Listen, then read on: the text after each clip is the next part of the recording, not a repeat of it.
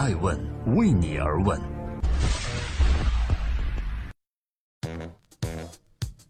Hello，大家好，这里是爱问每日人物，我是爱成，记录时代人物，帮助你创新和创富。今日关键词：中国脊梁核潜艇。孤岛隐姓埋名三十年，风雨中的这位爱问人物如何撑起了中国脊梁呢？最近，中央电视台播出了一部纪录片，叫做《威武之师背后的财经密码》。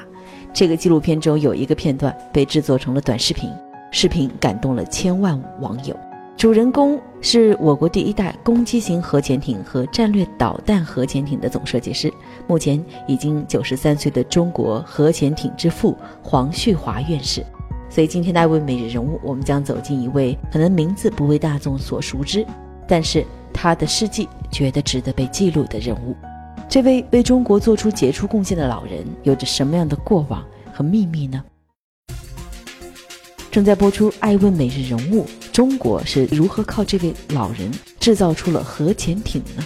今日主人公黄旭华，一九二四年出生于广东的汕尾市，父母都是医生的他，从小也立志要当一名医生。但是黄旭华小学毕业的时候，正好赶上了抗日战争的全面爆发，他目睹了日军侵略暴行，在那时决定改变自己一生的志向。他的内心在想。为什么日本鬼子敢这么猖狂？想登陆就登陆，想轰炸就轰炸？这是因为当时的中国太弱了，那弱国就要受到人家的欺凌，受到人家的宰割。黄旭华认为自己应该用科学去救国。他说：“我不学医了，我要读航空，读造船。将来呢，我要制造飞机，捍卫我们的蓝天；制造军舰，从海上抵御外国的侵略。”从小生活在海边，对海洋有着深刻情结。于是，在一九四五年，他考入了国立交通大学造船系。一九五八年，国防科委刚刚组建，聂荣臻元帅就向中央呈报了关于开展研制导弹核潜艇的请示报告。之后，组成了一个二十九人的造船技术研究室，黄旭华正是这其中一员。一艘造艇潜的发电量可满足一座中等城市的照明用量，在舱内控制阀门就达到一万多个，各种仪表达到几千个。所以说，核潜艇是在水中运动的武器库和战斗堡垒，对于一个国家来讲有着重大意义。后来，他们开始在一座秘密的小岛开始了建造中国核潜艇的任务。从那个时候起，黄旭华就再也没有离开过核潜艇的研制领域。但是那个时候，人们没有一个人敢说懂核潜艇，中国人手上没有任何可以参考的技术资料。他们在考虑之后，决定从调查研究入手。于是，他们开始大海捞针一样，从大量的外国的报刊杂志中搜寻有关核潜艇的只言片语。幸运的是，在那时有人从国外带来了两个美国华盛顿号核潜艇的玩具模型，这令他们兴奋极了。他们赶忙把模型拆了又装，装了又拆，发现里面密密麻麻的设备跟他们有关核潜艇的构想基本一致，这也极大增强了他们的信心。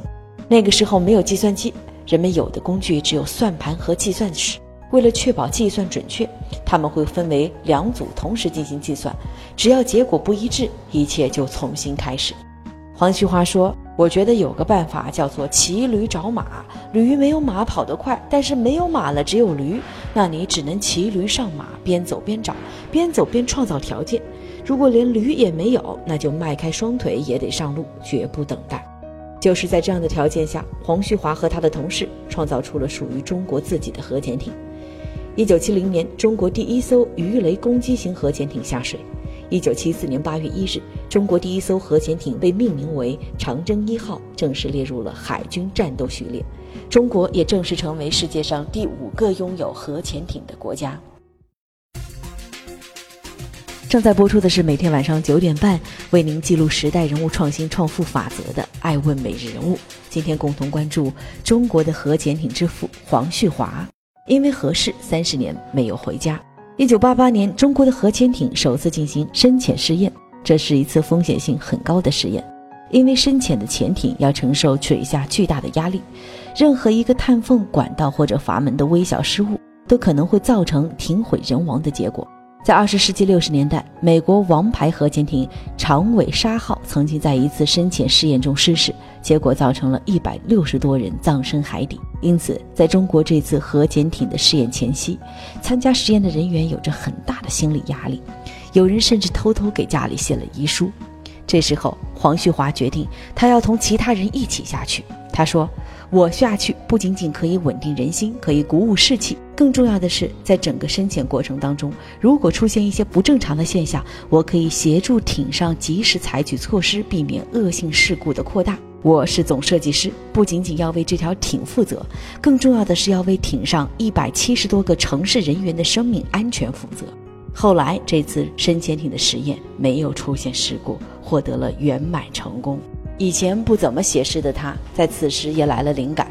他说：“我又不是诗人，我又不会写诗，但是当时现场的情况啊，激动的我灵感一来，拿起笔写了几个字，叫做‘花甲痴翁，志探龙宫，惊涛骇浪，乐在其中’。完成这次深潜实验之后，已经年满六十四岁的黄旭华，也在三十年的时间里第一次回到故乡。由于黄旭华从事的工作之前被列入国家机密。”他的父亲和兄弟姐妹一直都不知道他到底在干什么。当年他被从上海调回到北京，走前领导只告诉他去北京出差，去帮助工作。父母多次来信问他在北京哪个单位工作呀？到北京去到底干什么？黄旭华只能选择避而不答。直到1987年，上海文汇月刊发表了一篇长篇的报告文学《赫赫而无名的人生》。这里面介绍了黄旭华老人的人生经历，于是他就把这本月刊寄给了自己的母亲。里面只提到一个人物，名字叫黄总设计师，但是提到黄总设计师的夫人李世英的名字。这时候，母亲大人一下子才明白了，原来那个近三十年都没有回家的、被误解为不孝的儿子，原来一直在为国家做着大事儿。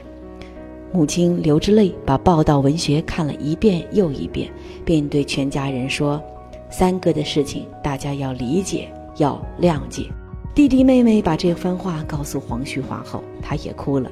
在没回家的三十年中，父亲去世了，二哥也去世了，母亲也年事已高。有人问黄旭华：“忠孝不能两全，他是怎么理解的？”他的回答是：“对国家的忠。”就是我理解的对父母最大的孝。